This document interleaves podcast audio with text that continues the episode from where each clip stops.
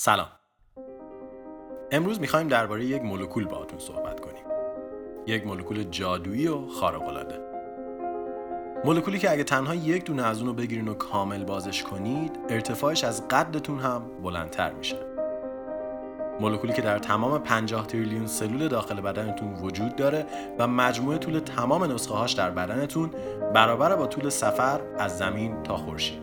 نه یک بار نه دو بار بلکه 600 بار. بله. امروز بالاخره نوبت به این رسیده که عجیب ترین و شگفتانگیزترین مولکول جهان رو بررسی کنیم. چیزی که نه تنها زندگی ما بلکه زندگی تمام موجودات زنده به اون بستگی داره. DNA یا همون دیوکسی ریبونوکلئیک اسید این مولکول جادویی هستش. مولکولی که با داشتنش می‌تونید یک نسخه عینی از خودتون بسازید و به هیچ وجه فرقش رو با خودتون نفهمید. کسانی که با بیولوژی آشنا هستن احتمالا می‌دونن که در سال 1962 جیمز واتسون، فرانسیس کریک و ماریس ویلکینز نوبل پزشکی رو به خاطر کشف دی ای به خودشون اختصاص دادن. درسته که این سه نفر نقش خیلی زیادی رو در شناخت ما از این پدیده خارق‌العاده داشتن ولی داستان کشف دی ای قدمت طولانی تری داره و اصلش به 100 سال قبل از اون تاریخ برمیگرده.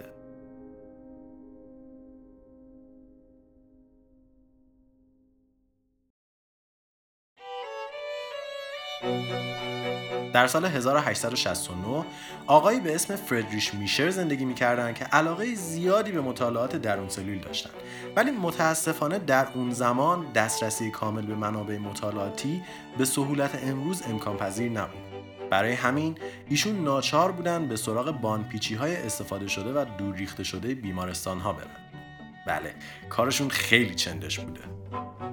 ایشون می‌رفتن این بامپیچی های استفاده شده رو بعضی وقتا مستقیم و بعضی وقتا مخفیانه از بیمارستان ها می‌گرفتن و می آوردن به آزمایشگاهشون. بعد از اون سلول ها رو در الکل گرم میذاشتن تا لیپیدشون برداشته بشه و بعد یه سری آنزیم مینداختن روشون تا پروتئین های سلول خورده بشه. در نهایت چیزی که میمون یک ماده خاکستری رنگ بود که بر اساس حدس آقای میشر میبایست یه ماده بیولوژیکی جدید میمون ایشون اسم این ماده رو نیوکلین گذاشتن که بعدها به اسید نوکلئیک تغییر پیدا کرد. حدود 100 سال بعد در اوایل دهه 50 خانم دانشمندی به اسم روزلین فرانکلین یک کار هیجان انگیز انجام دادن. ایشون تونستن مولکول DNA رو بین دو تا شیشه بذارن و اشعه ایکس رو به اون بتابونن و از این طریق بالاخره بفهمن که این مولکول ساختاری نردبانی مانند داره که به دور خودش پیچیده شده. و در نهایت واتسون کریک با کشف بالانس میان A, T, G و C که اگه یکم صبر کنین کامل براتون توضیحشون میدیم مدل DNA رو تکمیل کردن و ده سال بعد موفق به دریافت جایزه نوبل برای این کشفشون شدن. اما چرا خانم فرانکلین جزو برندگان نوبل نبود؟ خب برای اینکه اون موقع مرده بود. بله. این همه ور رفتن با اشعه ایکس هم در سال 1950 در نهایت باعث شد خانم فرانکلین سرطان بگیره و در سن 37 سالگی بمیره بگذاریم اما این همه سر و صدا برای DNA به خاطر چیه؟ مگه این DNA چی داره؟ برای شناخت DNA اول باید از آمینو اسیدها شروع کنیم. آمینو اسیدها یکی از مهمترین اجزای سازنده ما هستند. چیزهایی که بهشون بلوک های حیات هم گفته میشه.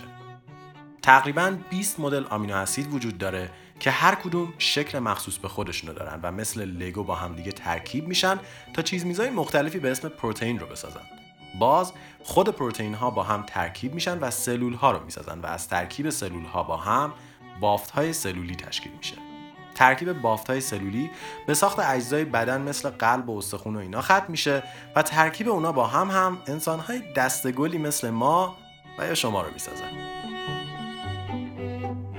ولی این آمینو اسیدها و پیرو اونها پروتئین ها از کجا می‌دونن چی رو کجا و چطور بسازن؟ میلیون ها مدل مختلف پروتئینی وجود داره و کوچکترین جابجایی یا اشتباه در ساخته شدن اونها می‌تونه همه چیز رو به هم بزنه. اینجاست که دی ای وارد عمل میشه. دی ای هر موجود زنده دستور پخت اون موجود زنده هستش. از سوسک پشه بگیرین تا من و شمایی که الان داره این قسمت رو گوش میده. در بدن همه ما و درون تک تک سلول هاش این مولکول نهفته هستش و در صورت نیاز توسط بدن ما استفاده میشه. این مولکول به آمینو اسیدها میگه چجوری دور هم جمع بشن و پروتئین ها رو بسازن و پروتئین های ساخته شده چجوری بخش های بزرگتر و در نهایت شما رو بسازن. اما خود دی ای از چی ساخته شده؟ اسید نوکلویک ها که دی ای هم جزئی از اونهاست از بخش های کوچکتری به اسم نوکلوتید ساخته شدن. که خب در دی ای خود این نوکلوتید ها از سه بخش کوچکتر تشکیل شدن. یک قند یا دیوکسیریبوز یک گروه فسفات و یک باز نیتروژنی.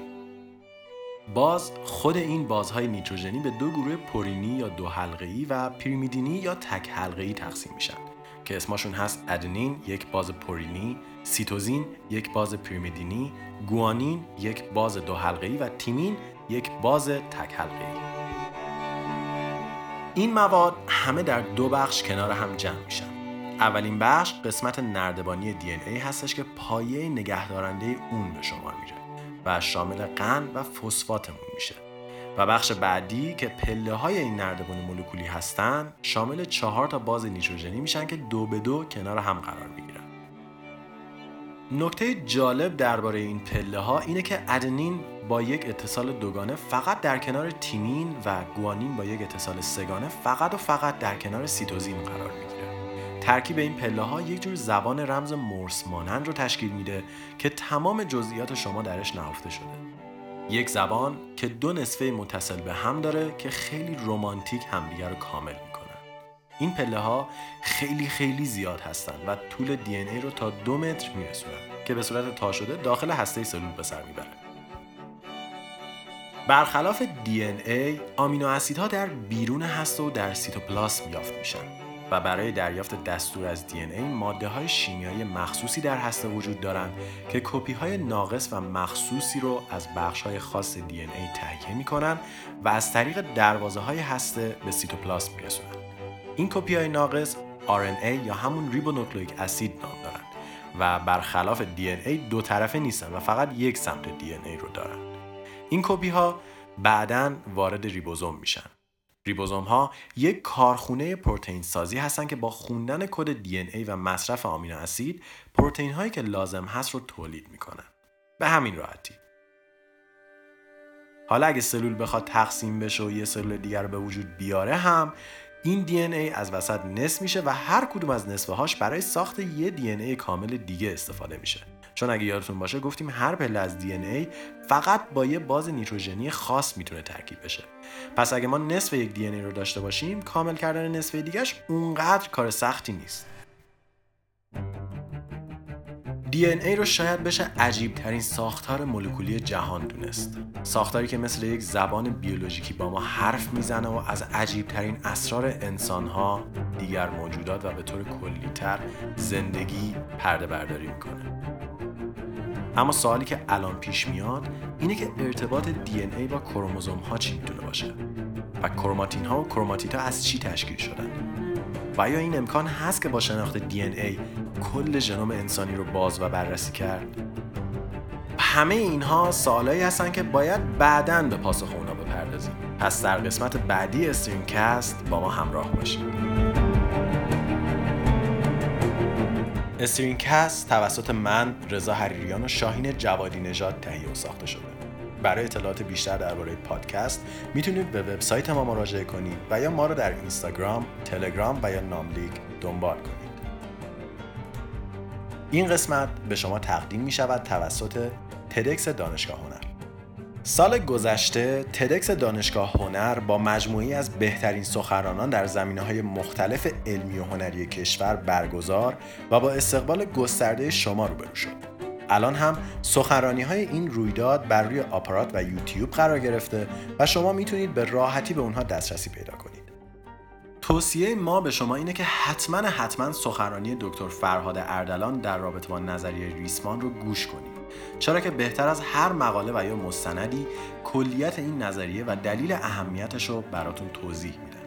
برای دسترسی به این سخنرانی ها می‌تونید به وبسایت تدکس دانشگاه هنر در tedxtua.com و یا کانال اونا در تلگرام با آیدی ادساین TEDxTUA مراجعه کنید.